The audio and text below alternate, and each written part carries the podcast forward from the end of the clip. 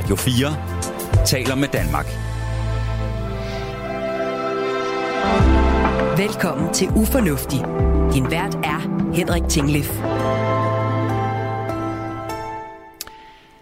Vores øh, arbejdstema begynder at gribe om sig, Anna.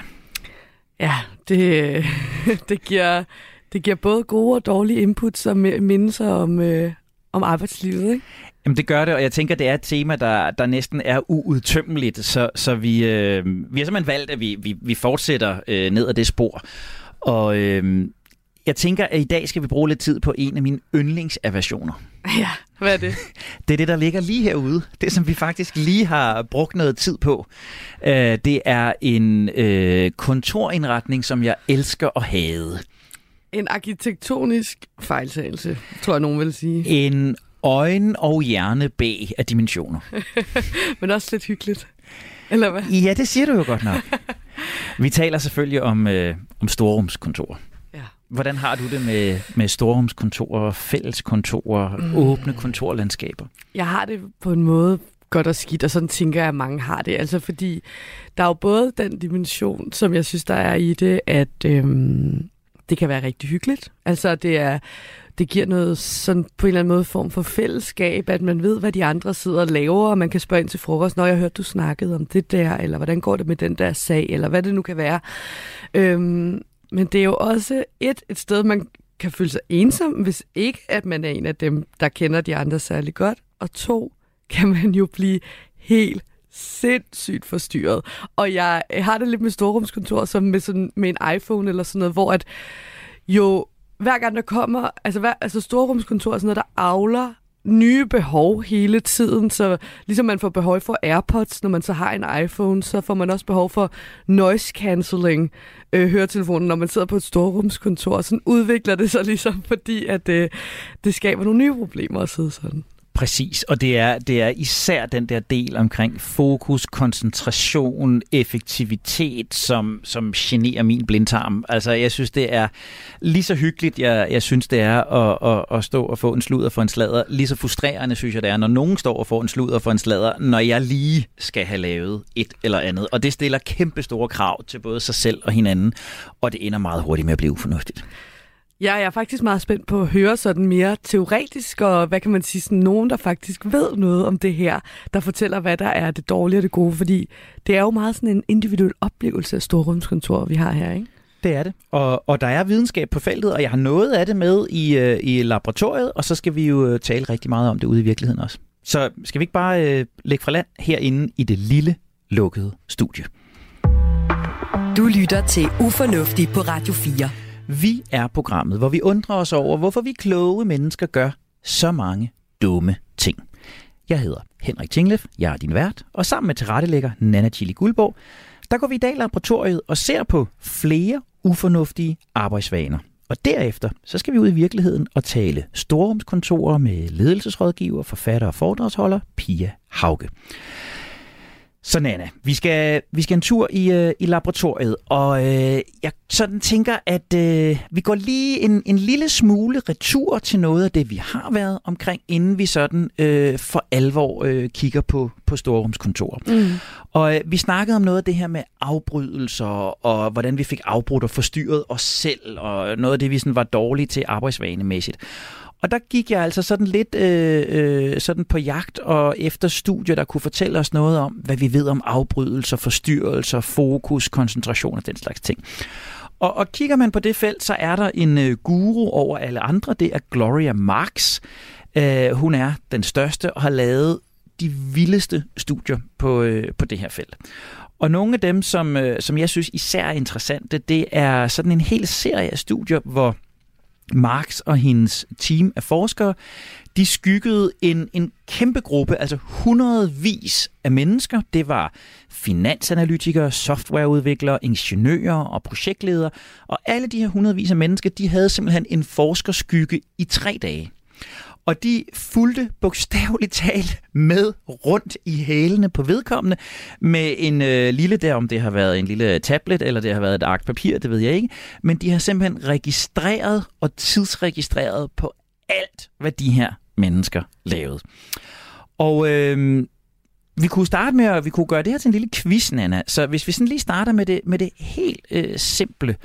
Hvor, øh, hvor lang tid arbejdede de her mennesker i gennemsnit på en opgave, før de enten blev forstyrret af noget udefra kommende, eller selv forstyrrede sig og sendte deres opmærksomhed hen på noget andet. Altså, hvor lang tid gik der, før de skiftede fra en aktivitet til en anden? Ikke særlig lang tid, tror jeg. Altså, øhm, det kender jeg i hvert fald godt fra mig selv. Øh, og det er jo et eller andet med, der er sådan noget med, at man kan bedst koncentrere sig, sådan noget, hvad er det, 25 minutter eller sådan noget, så skal man faktisk have en pause. Men jeg tror måske, jeg siger 20 minutter. Du er meget, meget, meget optimistisk, kan jeg, kan jeg, kan jeg afsløre. Når, når Marx og kollegerne registrerede adfærd, så øh, fandt de ud af, at den tid, som folk brugte på én aktivitet, én begivenhed, én handling, før de blev afbrudt eller selv flyttede fokus, det var gennemsnitligt 3 minutter og 5 sekunder. Nej. Og det kan blive endnu værre endnu. Og og må jeg lige spørge, de her mennesker vidste jo godt, de blev skygget, ikke? Ja, ja. Altså, så i virkeligheden har de nærmest kunnet... Nogle af dem kan man måske blive mistænkt for at overperforme. det, det er ikke så godt. Nej, det er ikke så godt. Det er ikke så godt. 3 minutter og 5 sekunder, men det var vel at mærke, hvis man sorterede gadgets fra. Når de alene kiggede på gadgets, PC'er, smartphones, tablets, øh, klassiske mobiltelefoner, whatever, hvis man alene kigger på en aktivitet på, på sådan en gadget, så er vi altså næsten et minut lavere. Der er vi helt nede på, at vi kun har opmærksomheden på vores enhed i 2 minutter og 11 sekunder. Og det er jo tankevækkende, fordi du siger, at det er nok ikke så længe, det er cirka 20 minutter, og det er lige præcis det, som Marx også øh, skriver i, i artiklen, at vi har, og det havde de her personer, som de, de observerede os, vi har en opfattelse af, at vi har fokus på det samme i langt, langt længere tid, end vi har. Men altså helt nede på, øh, på tre minutter. Det, det, det kan jeg mærke, at det er, jo sådan, det er jo nærmest en e-mail, man så kan koncentrere sig om, og så er man videre. Det er, øh, man skulle tro, du havde læst med, for det er faktisk et af de øh, eksempler, okay. der står, at det, det er en e-mails tid, det er en sms tid, det er en kort telefonsamtales tid. Vi gør én ting, og så skifter vi til noget helt andet. Wow. Og det er jo sikkert også arbejds... Øh livet, der på en eller anden måde forventer, det er os i dag, ikke i mange, på mange kontorjobs, at man lige kan lave en briefing hurtigt, og hvad var det nu, der skete i går med den der sag? Så det er også sådan, men jeg er bare overrasket over, fordi at jeg også sådan tænker, 20 minutter er ikke særlig lang tid. Men 3 minutter, det er jo nærmest sådan, det er jo at gå på toilettet-agtig tid. Altså, det forstår jeg. Nå, vildt. Og det hænger meget godt sammen med det, du siger om, hvad, hvad arbejdskulturen og det moderne arbejdsliv øh, forventer af os eller lægger op til. Fordi det, som Marx og, og hendes øh, forskerteam så gjorde, det var, at de sagde, jo jo, men en ting kan jo godt være, at vi ligesom skifter mellem gadgets, eller vi skifter forskellige aktiviteter. Men det kan jo godt være, at det er knyttet til det samme. Så vi to kan jo godt stå her og, og, og i princippet øh, forberede noget radio, og så kan jeg jo godt lige være inde og læse op på noget i en mail, og så kan jeg klikke over i en browser og finde en artikel, jeg skal bruge til at forberede mig. Men det er jo stadigvæk den samme, det samme projekt, den samme opgave, det er relateret til. Mm. Så det prøvede de også at kigge på, og de opdelte i det, de kaldte arbejdsfære, altså ikke nødvendigvis sådan givende projekter, men, men ting, der ligesom var knyttet øh, til hinanden. Og nu får du lov at gætte igen hvor mange forskellige arbejdsfærer, eller vi kan også sige, hvor mange forskellige projekter, hvor mange forskellige temaer, hvor mange forskellige overordnede øh, sådan koncepter, tror du en gennemsnitlig medarbejder her arbejdede på per arbejdsdag?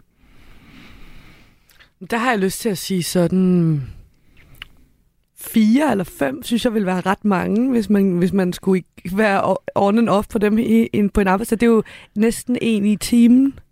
Ja. Det er i givet fald så på en rolig dag, hvor øh, okay. man arbejder forholdsvis koncentreret.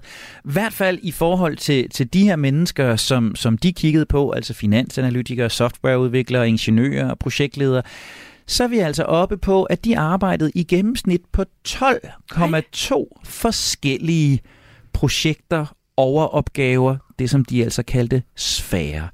Og øh, de fandt ud af, at man skiftede sfære, projekt, cirka hver 10 et halvte minut. 10 minutter og 29 sekunder på det samme projekt. Og der er jo altså så i det en to-tre skift mellem forskellige aktiviteter i det projekt.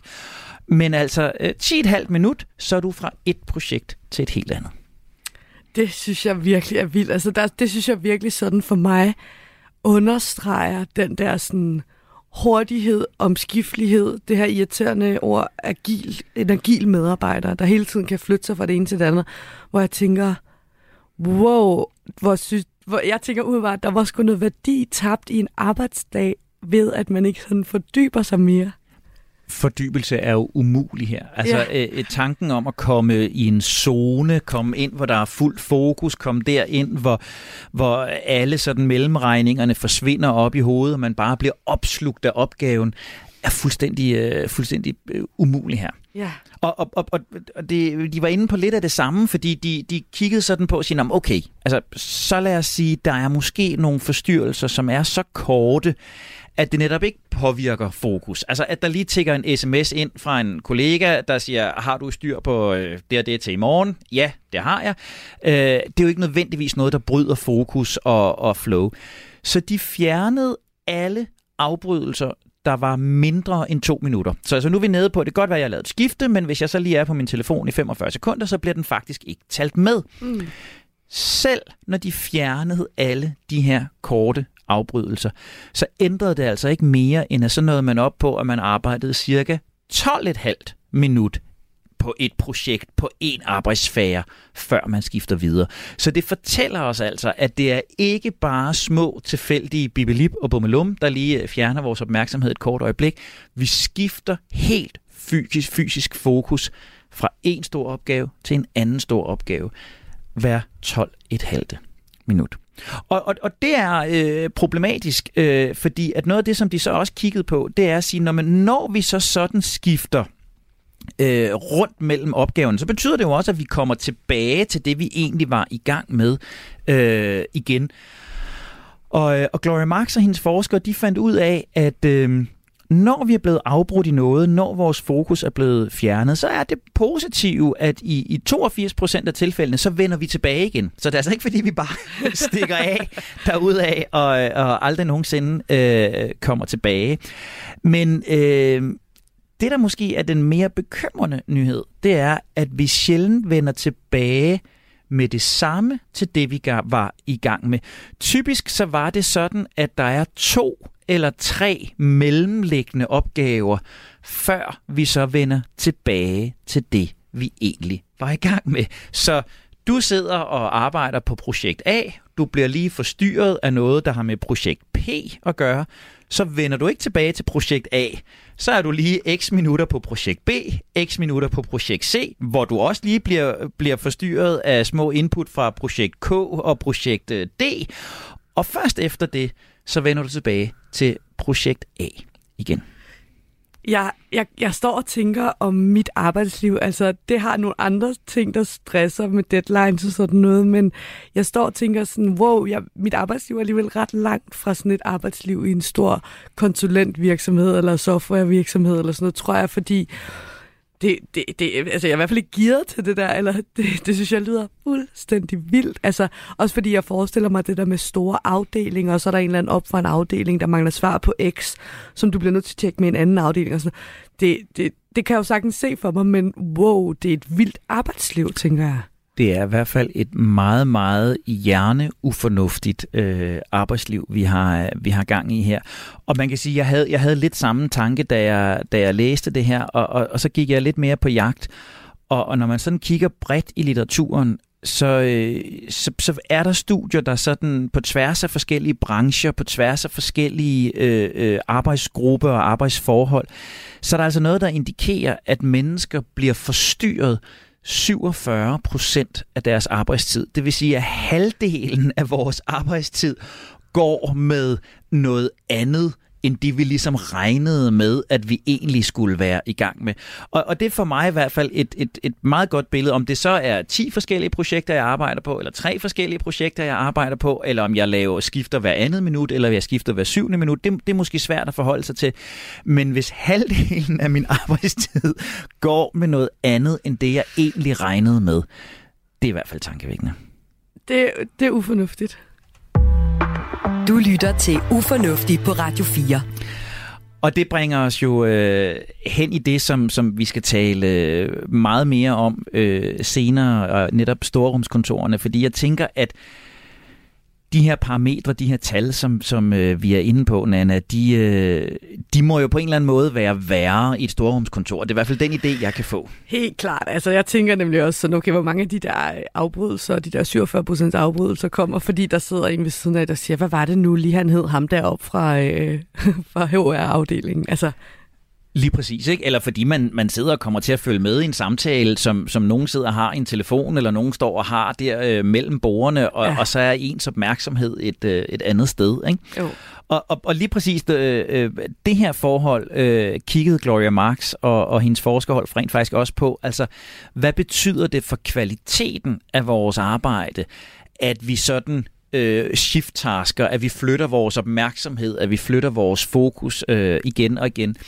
Og, og sådan lidt efter, hvordan man gør det op, og lidt efter, øh, øh, sådan, hvordan man tæller og den slags ting, så kan, kan Marx og hendes forskere fastslå, at opgaver tager sted mellem 40 og 50 procent længere tid, simpelthen at gøre en opgave færdig, når vi sådan skifter ind og ud af den, og hele tiden er opmærksom. Så skal jeg øh, skrive sådan en passage her på nogle studier, som jeg skal bruge i en radioudsendelse, så øh, kunne det altså tage en halv time, men hvis jeg sidder og skifter ind og, og ud af den, så tager det altså op imod 45 minutter.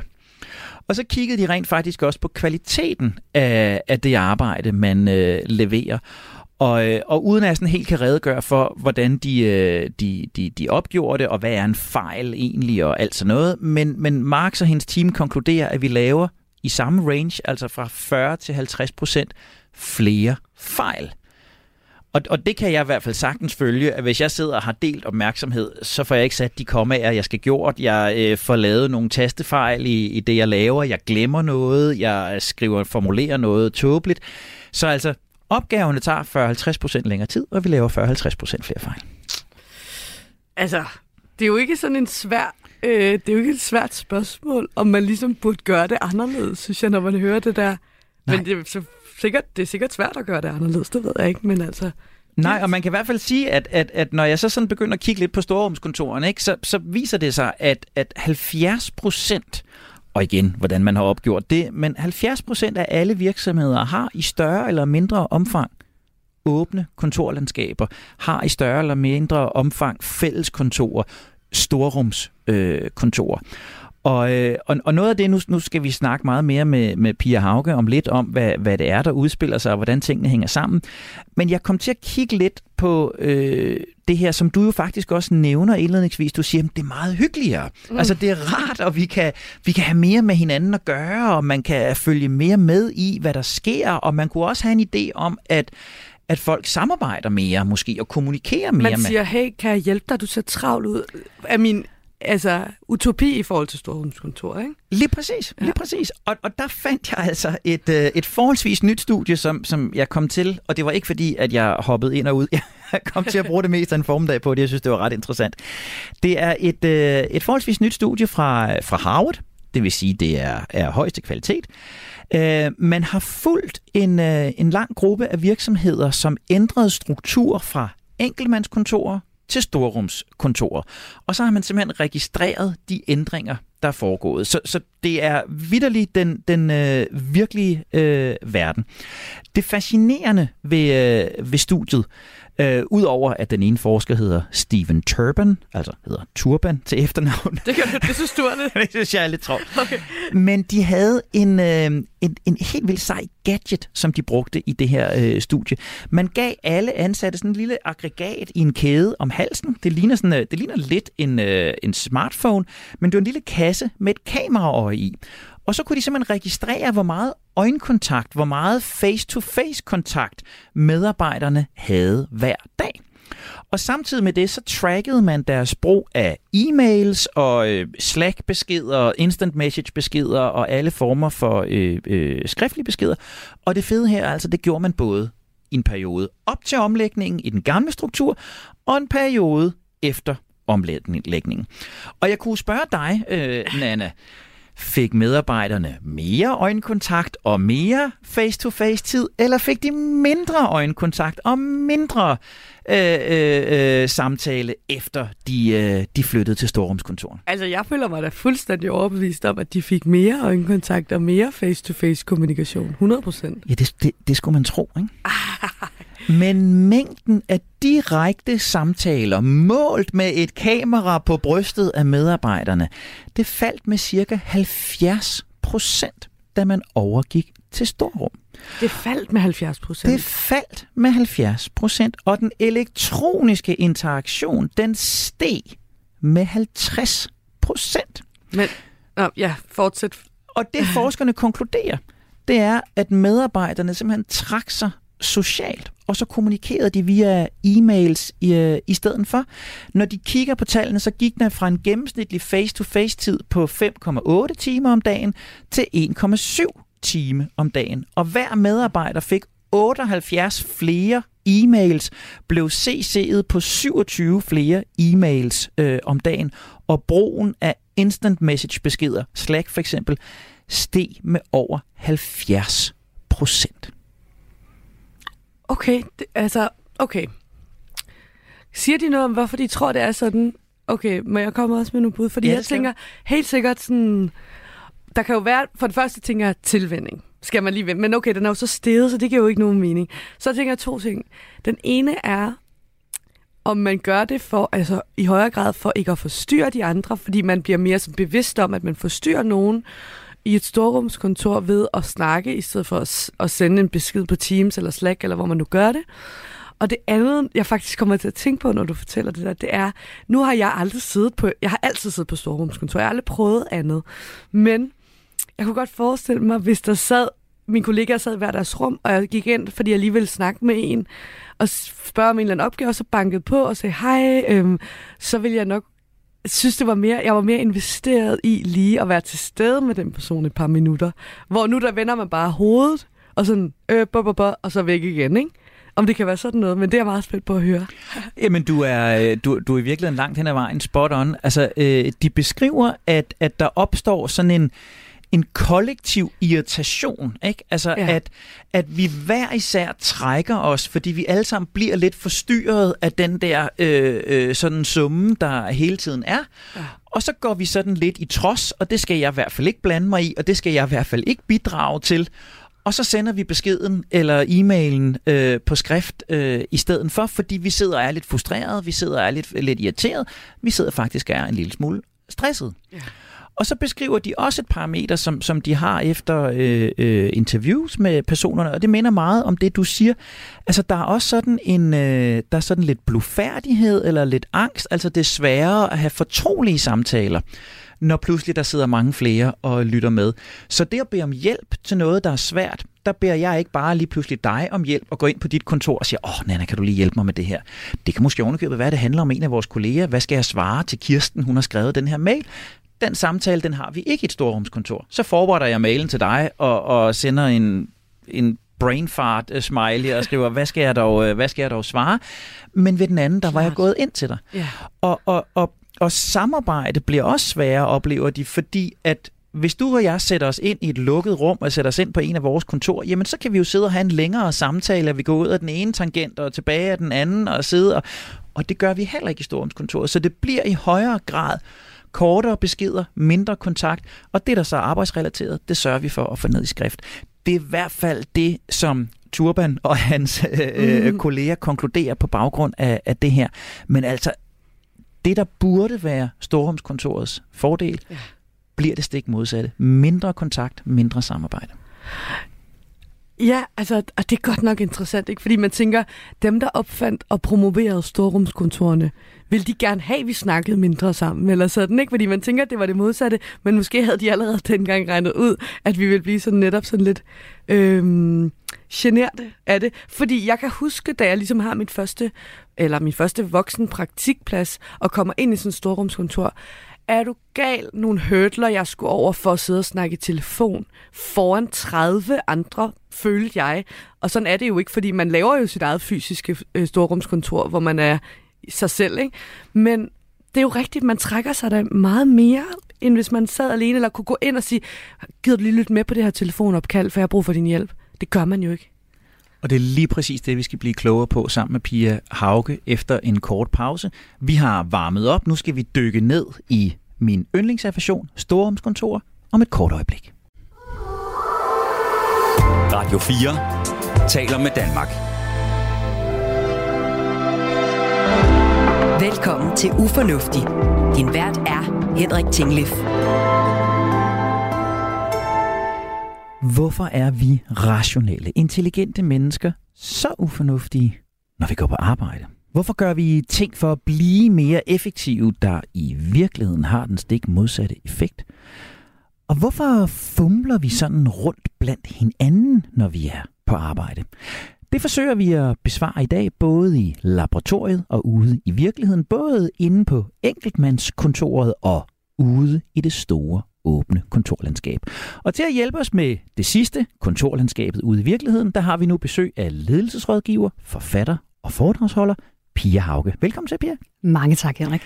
Pia, du har blandt andet skrevet en bog, der hedder Kontorkoma, som jo ikke alene handler om storrumskontorer, men som handler om noget af det, den anden talte, og den anden og jeg talte om i, øh, i, i laboratoriedelen, om forstyrrelser og opmærksomhed, der flyver, og det her med at sidde mange sammen i et åbent kontorlandskab. Og vi har været lidt inde på det her med, at vi i virkeligheden ikke kigger så meget på hinanden og taler så meget på hinanden, men, men, men vi skriver en masse beskeder. Set fra din stol, Pia, hvad er det mest ufornuftige ved storrumskontor? Det mest ufornuftige er, at man som topledelse ikke får det, man tror, når man bygger åbne kontorer. Der er rigtig meget intuition forbundet med at øh, bygge åbne kontorer. Enten det, som den der topleder selv har i maven og tænker, uh, jeg elsker det, det ser flot ud. Men der er jo også sådan meget, øh, øh, ligesom I har været inde på, altså når vi sidder tæt ved siden af hinanden, så samarbejder vi mere. Der er meget sådan intuition forbundet med det. Og øh, det eneste sikre, man kan sige om åbne kontor, det er, at de er billigere at bygge. det kan vi sige ret sikkert. Alt andet kan vi faktisk ikke vide, om vi får. Vi drømmer om det, vi tror det, men det er altså ufornuftigt, at vi stort set kun bygger åbne kontor, og der er ingen garanti for, at vi får alt det, vi drømmer om. Nej. Og, og hvad tror vi, vi får? For det rigtige, Nana og jeg talte jo også om den der umiddelbart, om det er da hyggeligt, og så kommer vi hinanden mere ved, og det er rart. Så vi, vi tror på noget fællesskab. Hvad tror man oftest mere, man får ud af at gøre det? For som vi også nævnte, der er 70 procent af virksomheder, der arbejder med det her på en eller anden måde. Mm. Hvorfor gør man det? Der bliver stort set kun bygget åbne kontorer. Jeg kommer ud og ser rigtig mange af de der steder. Også helt nybyggede kontorer, hvor folk de måske ikke synes, at det spiller, selvom arkitekterne dårligt nok har øh, afleveret øh, nøglerne. Det man tror, øh, jeg vil sige det på den her måde, der er noget, man siger, årsagen til, at man bygger det, og så er der noget, man tror. Den, den, den primære årsag til, at vi bygger åbne kontorer, er, at det er billigere, som jeg har sagt. Det er den oplagte, øh, den oplagte grund, og det handler jo om, at det er mere fleksibelt, når organisationen skal tilpasses. Det er lettere at gøre rent, det er lettere at vedligeholde, så det er ligesom den, den egentlige grund, tror jeg, mange steder. Men så er der også nogle grunde, som er helt legitime, men som måske ikke er det, vi siger. For det første, det man råber ud, når man lancerer det her nye øh, åbne kontor, det er, vi skal samarbejde noget mere. Så mere samarbejde, det er helt klart noget af det, der står øverst. Samarbejde, videndeling, sparring, det er positive ord. Hvem kan være uenig i det? Det andet, øh, man, man også regner med at få, det er mere kreativitet. Der er mange, der har sådan lige skælet lidt til Silicon Valley og har tænkt, øj, hvor er de kreative derovre. De har rutsjebaner, der er kaffeautomater, man kan spille bordtennis, og så tænker man, hvis vi her i revisionsfirmaet også får sådan et åbent kontor med noget bordfodbold, du milde kineser, det bliver vildt. Min pointe er, og forskning viser, at det ikke altid, man får så meget kreativitet, som man tror. Mange de tænker intuitivt, kreativitet, sparring, pingpong, halløj. Sagen er, det bygger på viden. Ja. Øh, hardcore innovation i inden for finans, medicinal, øh, eller hvor vi ellers kommer rundt, det handler jo om, at dygtige mennesker har sat sig ind i noget, som de faktisk kan huske. Så samme øh, forsker, som I talte om i øh, første del, han har jo også lavet et, øh, et spændende studie, hvor han finder ud af, at hvis der virkelig skal være dyb innovation i en virksomhed, så skal folk ikke være sammen hele tiden. De skal faktisk være adskilt. Så når man råber ud fra taget og skriver på hjemmesiden, vi bygger om, så vi får mere kreativitet, så er det ikke altid det, man får. Det er det vidderligt ikke.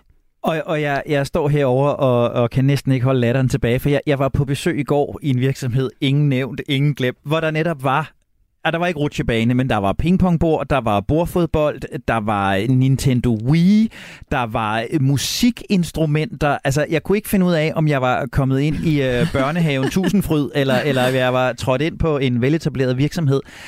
Så, så hvad er det, der sker, Pia? Altså, hvorfor er det? For det er jo rigtigt, når man kigger på det der, så tænker man, nej, hvor er det en kreativ virksomhed. Hvor er det en innovativ virksomhed? Og der er sjove mm. farver og, og kopper med alle mulige mærkelige håndtag på.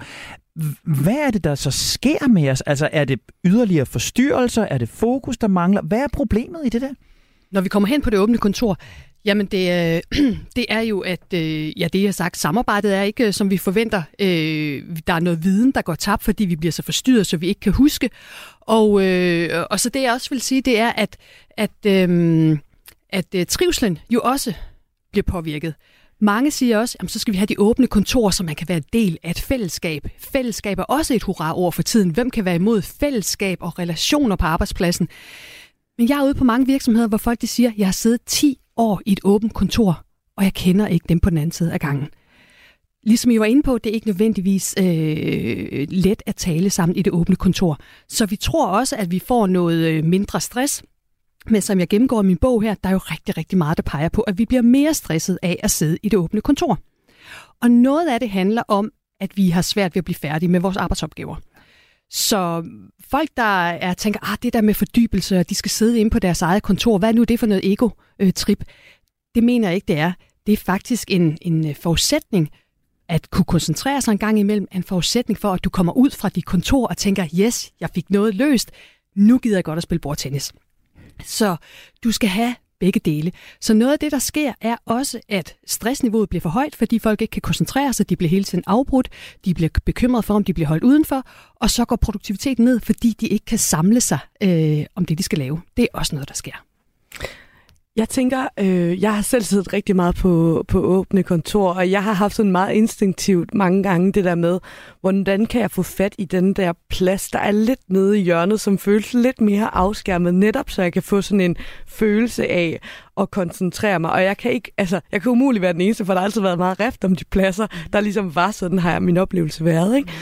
Og, og det føles jo lidt som om, det bare har været sådan et vandfald af, at alt er blevet til åbne kontorer hen over nogle år. Hvorfor tror du ikke, der er nogen, der har stoppet op og været sådan her, virker det her egentlig, som vi håber, det gør i forhold til fællesskab og samarbejde? Altså, hvad for nogle diskussioner har der været om det? Altså man kan sige, der bliver jo stoppet op på den måde, at når man siger åbne kontorer, så lyder det som en stor fællesmængde. Den trend, der er derude nu, er det, man kalder aktivitetsbaseret kontor, som man siger, der er zoner, hvor man kan koncentrere sig, der er zoner, hvor man kan øh, være fælles. Så der er jo en bevægelse, øh, blandt andet på grund af de studier, som I nævnte øh, tidligere, som man finder ud af, at det, fordi man har fundet ud af, at det ikke virker. Men jeg stod og talte på en øh, konference i sidste uge om fremtidens kontor. Mm. Og det var jo fyldt med arkitekter og ingeniører og byggeledere, og det er dem, der skaber fremtiden. Det er jo dem, der sidder og tegner, hvordan skal fremtidens kontor se ud. Og der er jeg nødt til at sige, at hvis man siger ordet kontor, så tænker folk cirka det samme. Det er noget med et åbent rum. Der skal også være en sofa et sted. Der skal være en toilet og en kaffemaskine. Og det sjove er, at sådan har det været i 100 år. Så de kontorer, vi byggede for 100 år siden, det er stort set de samme, vi bygger i dag. Men dengang, da vi byggede dem for 100 år siden, der var det et forsøg på at effektivisere inspireret af samlebåndet. Der tænkte man, de der 300 taste damer i stramme nederdel, der sidder der, de får jo mere fra hånden, hvis der kun er 40 cm over til det andet skrivebord, så er det let lige at række et stykke papir. Så det ironiske er, at vi egentlig indretter kontor på en måde, som hører fortiden til, men det er langt hen ad vejen det, vi gør. Mm. Så Nå, men det, det var ikke om var svar på dit spørgsmål, det synes jeg bare er ja, interessant. det er meget interessant. Det er meget ja. interessant. For det, vi skal række til hinanden i dag, det er jo ikke øh, skruetvinger og dundkrafte, det er Nej. idéer, det er viden, det er sparring, og det kan vi udmærket gøre på afstand, eller væk fra computeren, eller væk fra skrivebordet. Og det er, jo, det, er jo, det er jo sjovt, for jeg står og tænker på, at, at bare en sammenligning til et andet område, hvor vi har kæmpe problemer i dag, altså hele øh, transportfeltet. Øh, altså en bil ser jo den dag i dag ud præcis som mm. da Henry Ford rullede den første af, af samlebåndet. Ikke? Mhm. Der er fire hjul, der er et rat, der er en gearstang, vi Mm. tænder et eller andet sted. Og så kan det godt være, at vi har fået federe sæder, og det er keyless, contactless, og der er noget yes. automatgear, og bilen kan en lille smule. Men grundstammen er jo stadigvæk fuldstændig den samme, selvom vores transportbehov og det, vi transporterer, og den måde, vi færdes på, er blevet markant anderledes. Vi burde transporteres på en helt, helt anden mm. Mhm. måde. Det vil slet ikke handle om biler. Og det er lidt det samme, du siger her. Jeg det hører tror, vi skal til. tænke kontoret helt anderledes i fremtiden, fordi det ikke er papir og bunker, vi rykker rundt til hinanden. De redskaber, vi skal bruge nu, er vores hjerne, og de kræver noget andet. Det er ro, det er kreativitet, det er noget helt andet, der skal være i skufferne øh, på fremtidens arbejdsplads. Du lytter til Ufornuftig på Radio 4. I første halvdel var vi i laboratoriet og se på ufornuftige arbejdsvaner. Nu er vi ude i virkeligheden. Vi ser på gammeldags storrumskontorer designet som en Ford T, sammen med ledelsesrådgiver, forfatter og foredragsholder Pia Hauke. Og du lavede jo selv øh, teaseren, øh, Pia, fordi vi skal tænke det på en anden måde. Og, og jeg synes jo, den, den interessante snak her er ikke så meget, hvad er problemet ved storrummene? Det har vi lidt øh, konkluderet. Hvad er løsningen, Pia? Hvor, hvor er det, vi skal hen, hvis vi nu kaster det her fuldstændig op i luften og siger, at vi splitter hjulene og gearstangen og rettet ad, vi fjerner skrivebordene. Hvad er det ideelle kontormiljø? Mm. Jeg siger, at fremtidens kontor skal være stjernevenligt, og det er medarbejderen, der skal være stjernen. Jeg tror, der bliver bygget pænt mange kontorer, fordi de lige passer med nogle arbejdsmiljøregler, eller øh, det budget, der nu er nede i øh, teknikafdelingen. Vi skal, vi skal huske det som et værksted for viden. Der er folk, der får løn for at bevæge sig hen et sted for at udføre et stykke arbejde. Det er jo ikke en fritidsordning eller en hobby. Det er faktisk et sted, hvor man skal arbejde.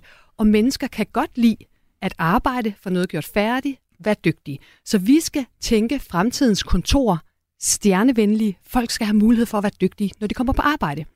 Og hvad er det stjernevenlige kontor så? Du har Tada! overtaget mit arbejde. Det havde været det næste spørgsmål. Mm. Ja. Jamen, der skal man i høj grad, i højere grad gøre det individuelt og interessere sig for det enkelte menneske. Vi taler meget om inklusion på arbejdspladserne, så der skal være ramper til dem i kørestole, og alle øh, mennesker skal have lov til at være der, uanset øh, seksualitet osv. Men hvor let er det at være på et åbent kontor, hvis man siger, jeg bliver sgu let forstyrret, eller jeg er så lidt introvert, og jeg har faktisk øh, brug for lige lidt tid for at komme i flow. Eller når jeg holder pause, så vil jeg faktisk gerne lige øh, sidde lidt for mig selv. Jeg er ikke interesseret i at være en del af, af pingpongspillet.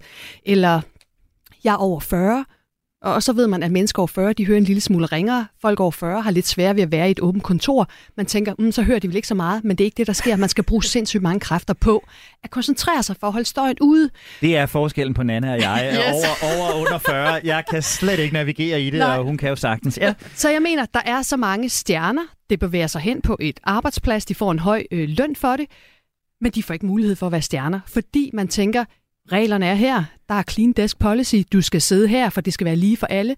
Det tror jeg, øh, vi kommer til at bevæge os væk fra.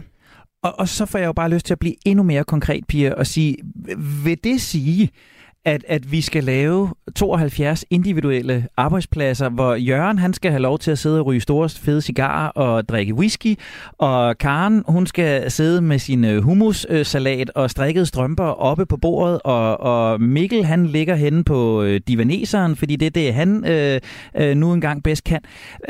Er det, er det der, vi er, eller er der nogle overordnede retningslinjer for, hvordan er det, vi, vi giver vores hjerne det bedste kontormiljø? Mm. Bare lige for at sige, jeg tror, altså, det er jo meget herligt, at vi trods alt kan finde ud af at være sammen, og almindelige menneskelige hensyn, tror jeg også er en del af at være på en arbejdsplads. Godt, Øh, Nana. Så øh, lige ned for ostemaderne måske, og du behøver ikke at tage din øh, egen hvad hedder sådan en soundbox med, fordi du tænker, det er fantastisk. Vi er på en arbejdsplads, men jeg tror, man skal gå langt længere, hvis der er en, der siger, jeg sidder med en sindssygt svær arbejdsopgave her, jeg skal, jeg skal skrive en rapport, den skal være færdig i overmorgen, og jeg er faktisk lidt svær ved at få greb om det.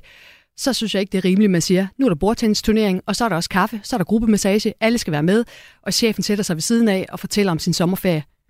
Og man kan kun sige, nå ja, øh, jeg er vel nødt til at fit ind. Det tror jeg ikke. Det tror jeg ændrer sig.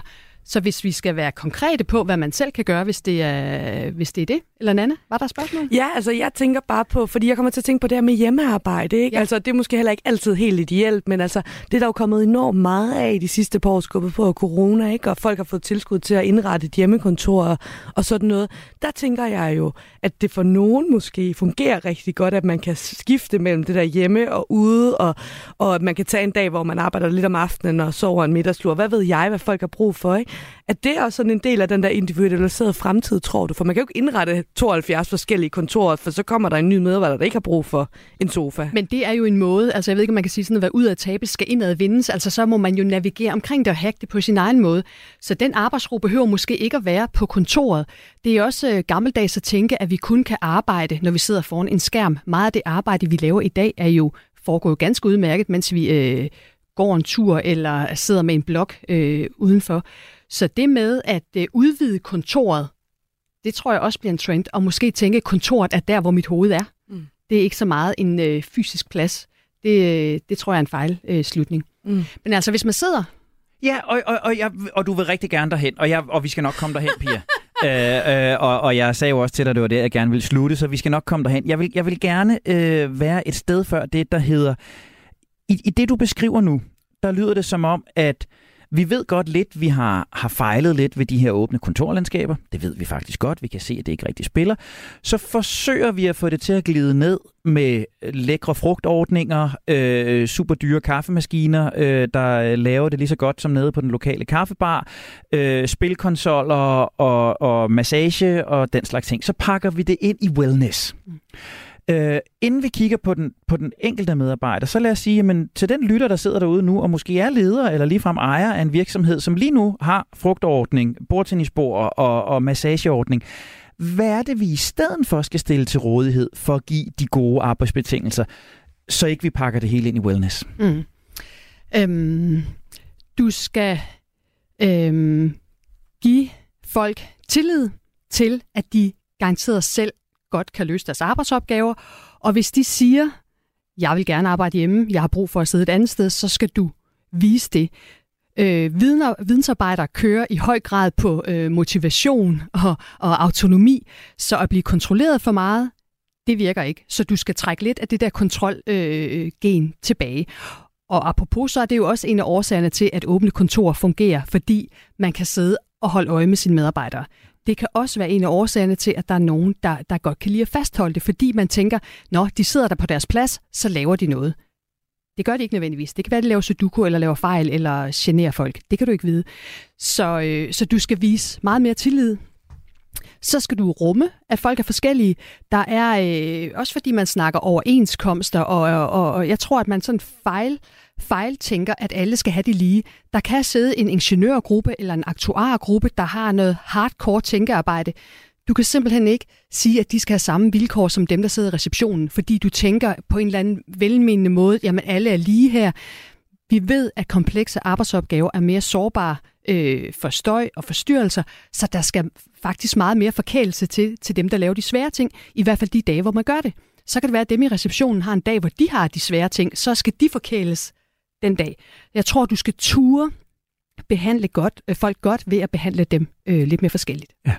Og det tror jeg er et, øh, et rigtig, rigtig vigtigt parameter, og, og netop for ikke bare at pakke det ind i en frugtkurv og, mm. og en massageordning.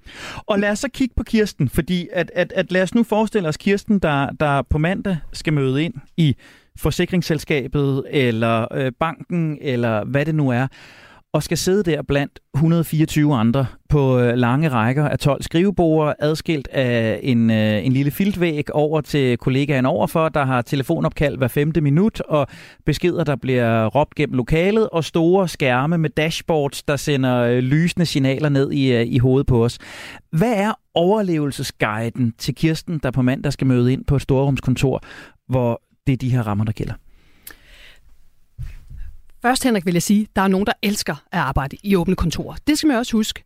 Der er faktisk nogen, og man ved især yngre mennesker, synes, at det værste, der kunne ske for dem, det var, at de kom til at sidde i et enkeltmandskontor, fordi tænk på, hvad de går glip af. De har set film om, hvordan det er at gå på arbejde.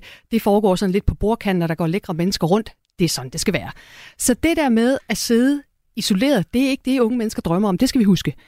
Noget andet er, at åbne kontorerne, de er lækkert designet, giver mennesker sådan en følelse af storhed og arbejds... øh, feeling, som man gerne vil være en del af. Der er også en boss i at sidde i noget, der er smukt designet. Det kan godt være, du ikke kan tænke og koncentrere dig og sidde og arbejde om aftenen, men følelsen af at gå på arbejde i dit pæne tøj, at du er en del af det, og det kører ikke, det er magt, det er ruller, det er business, det virker også. Og i øvrigt så ved man, at folk, der sidder i en arbejdsmæssig kontekst, tænker lidt mere arbejdsmæssigt på godt og ondt, men lidt mere på den måde, det forventes, at man gør. Så du siger til mig, at ligesom jeg blev psykolog og radiovært, fordi min barndom var fyldt med Fraser Crane, så bliver unge mennesker glade for storrumskontorer, fordi de har set Suits? Yes, det er det. Og det er sådan, det er. Det er sådan, man forestiller sig, det er. Det er sådan, mine drenge forestiller sig, det skal være, når de er, er voksne. Ikke? De skal sidde i et åbent kontor, og så kommer der mennesker rundt, og det er sjovt, og man griner, og der er kaffe og fede sager og sådan noget. Det er bare sådan, det er at gå på arbejde. Så det er også det, vi er op imod. Så, så, og der er jo en grund til, at, øh, at, at, mennesker har bygget domkirker og katedraler og, og, og slotte, fordi det kan noget, de der hovedsæder, der ser ud af noget. Arkitektur kan noget. Vi skal heller ikke undervurdere, at skønhed er en faktor. Vi ved i dag, at, at hjernen tænker bedre, når den er omgivet af noget smukt. Sm- øh, skønhed udløser løser også dopamin, så det at sidde i smukke omgivelser, uanset om du kan koncentrere dig nej eller ej, er også nice. Det er også derfor, man går på arbejde. Fred være med de stakkels fortabte sjæle, der altså, ikke ved... Kirsten, hun må bare øh, kigge over på noget smukt, og så bare være sådan, sætte sin lid til det. Så, så, så os halvgamle, dårligt hørende, øh, tvære personager, der skal overleve. Hvad gør vi bedst muligt på mandag? Yes. du køber et par støjreducerende høreværn. Jeg vidste det. Det er simpelthen det. det, som alle gør, fordi det er noget, man lige kan købe sig til inde på en eller anden bestillingsseddel øh, ned til øh, teknisk afdeling. Men det du så der det skal gøre, det er, det er at tænke, jeg er her for at arbejde. Hvordan arbejder jeg bedst? Find ud af, hvordan du arbejder bedst. Det kan være, at du jeg kan faktisk ikke koncentrere mig. Så må du simpelthen selv tage ansvar for at skabe en arbejdsdag, der fungerer. Sige, jeg møder først kl. 10, fordi så har du lige to gode timer derhjemme. Det kan også være, at du faktisk er frisk sidst på eftermiddagen, så det er der, du har din øh, arbejdstid. Du er simpelthen nødt til at gøre dig selv til stjerne øh, og kæmpe for det. Og så er der jo det der med at, øh, at udvide boksen, så du lettere kan fungere. Hvis du har svært ved at koncentrere dig i det åbne kontor, og du faktisk gerne vil arbejde, når du er der, så kan du gå i seng i ordentlig tid. Øh, folk, der er veludvilet, kan bedre koncentrere sig, bedre holde støj ude. Du skal også passe på ikke at blive for stresset. Øh, stressede mennesker synes, at alting larmer, og vi har svært ved at øh, samle tankerne. Yes. Du skal sætte dig ved siden af nogle mennesker, du godt kan lide. Fordi forskning viser også, at mennesker, vi ikke kan lide på kontoret, vi synes, de larmer utrolig meget. Så øh, hvis du sidder ved siden af mennesker, du godt kan lide, så bliver du ikke irriteret over, at de knasker æbler og drikker kaffe latte og snakker med deres børn i arbejdstiden. Du synes bare, det giver sådan en dejlig vibe. Hvorimod dem, du ikke kan lide, du tænker, det var da satans, og du krydser af med stor kuglepind i det der mus-skema og APV-skema, at det støjer. Så sørg for selv at have overskud, så kan du bedre både planlægge din dag, og du kan faktisk bedre øh, koncentrere dig. Det er jo på en måde nogle rigtig gode råd, synes jeg. Og så synes jeg, jeg håber, at de der ledere, der sidder på toppen og forestiller sig, at de skal bygge tre nye storhuskontorer, også tænker, okay, hvordan kan jeg hjælpe Kirsten lidt på vej også, ikke? Og det eneste, jeg står og tænker på, det er, om jeg egentlig bliver irriteret, når du drikker kaffe, Nana. eller det jeg faktisk du ikke. Du kan sgu godt lide mig, Henrik. Det kan du sgu ikke tage fra dig. Jeg tænker om mine ører om en 10 års tid som 40-årig også skal leve resten af mit arbejdsliv med et storrumskontor. Altså, jeg kan jo klare det lidt endnu, ikke? Mm. Mine, mine ører er stadig gode. Mm. Ja. Og det tænker jeg jo er et sidste oplagt spørgsmål til dig, Pia, fordi nu, nu kan vi jo stå her og opliste alle ufornuftighederne, og du siger også, at der er nogle ting i gang. Er der storrumskontor om 10 år, når, når Nannas øhelse er blevet øh, dårligere? Er det, er det den vej, vi går, eller tror du rent faktisk på, at tidens fokus på trivsel, tidens fokus på bedre arbejdsbetingelser for menneskehjernen, tidens fokus på at få det mest muligt innovativt ud af mennesker, at det ændrer noget på det her? Går udviklingen i den rigtige retning, eller er vi på vej ned ad et forkert spor? Jeg er sikker på, at vi bliver ved med at bygge øh, åbne kontorer, fordi det understøtter et fleksibelt arbejdsliv. Øh, man kan lettere omstille sig. Øh, folk de kan arbejde mere hjemme og stadigvæk, og man synes stadigvæk, man får noget ud af pladserne. Jeg er sikker på, at vi bliver ved med at bygge åbne kontor i en eller anden forstand, fordi det også understøtter den intuitive fornemmelse af fællesskab. Det er lækkert, det arbejde. Men jeg tror, inden jeg skulle i studiet, havde ringet der en leder med 140 medarbejdere, der sagde, at jeg overtog en virksomhed med, øh, med åbent kontor. Min forgænger elskede det. Vi går i gang med at lave det om. Vi skal den anden vej, fordi folk de bliver stresset, de kan ikke koncentrere sig, og ham her lederen her i øvrigt selv hackede det. Han skulle jo også sidde i det der åbne kontor. Han havde fået to kontorer, et i en anden bygning, fordi han var nødt til at gå derover, blandt andet ringe til mig, så han kunne koncentrere sig om vores samtale. Så folk de hacker det nu. Øh, så jeg tror, der er nogen, der faktisk er totalt engageret i deres medarbejdere. De begynder at ændre øh, på det. Og jeg tror, at der begynder at komme et samarbejde mellem sådan nogle som mig og arkitekter, for det handler ikke kun om skønhed og varmeoptimering og store vinduer, men virker det? Kan folk være stjerner? Og det sjove i den historie er jo, at chefen allerede havde fået sig sit ekstra kontor et andet sted, og hvor mange storrumskontorer der gælder for medarbejderne, men sjovt nok ikke for ledelsen, der lige har et enkelt eller et tomandskontor, som de sidder inde på. Det kan man jo få rigtig meget ud af. Ledelsesrådgiver, forfatter og foredragsholder Pia Hauge, tusind tak, fordi du vil gøre os klogere på storrumskontor. Velbekomme. Det er vigtigt. Det er spændende. Det er det. Nana, hvad er det vigtigste, du har taget med dig i dag? At gøre mig selv til stjernen i mit eget kontorliv. Ja! Og det vigtigste, jeg tager med, det er, at vi lytter meget bedre efter næste gang, du drikker kaffe. Det bliver ordene herfra i dag. Mennesker er fantastiske og forunderlige, men vi er også foruroligende og farefulde. Og dagens emne har bare vist os endnu en lille fli af ufornuftens væsen. Husk, at du kan genlytte det hele i Radio 4-appen. Det er også der, du finder Radio 4's andre gode programmer. Jeg hedder Henrik Tinglef. Jeg har været din vært. Til rettelægger var Nana Chili Guldborg. Blev vi alle sammen klogere? Sandsynligvis. Vi er alligevel dumme os igen? Absolut. Og derfor så gør vi det hele igen i næste uge. Det skal nok blive ufornuftigt. Du har lyttet til en podcast fra Radio 4. Flere episoder i vores app, eller der, hvor du lytter til podcast. Radio 4 taler med Danmark.